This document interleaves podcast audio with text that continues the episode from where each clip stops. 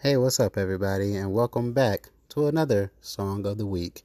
Is your host, your friendly neighborhood Spider Man. That's right, I am Spider Man. I'm sitting here on the couch with my with my woman and uh, some delicious Lipton tea.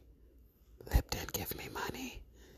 Anyway, for this Song of the Week, I have selected a very special song to me and it's from a uh, American Dad episode that I watched a long, long time ago. And the episode was called "My Morning Straitjacket," and in the episode, don't talk. You're not supposed to talk. Sorry, baby. Jeez.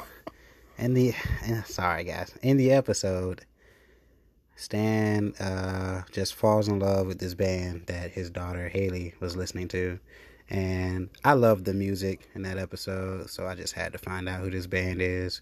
And so I did. And now I listen to them on repeat almost every day. Anyway, here is Wordless Chorus by My Morning Jacket. You know, when I listen to this song, you know what I see? I see a trip, man.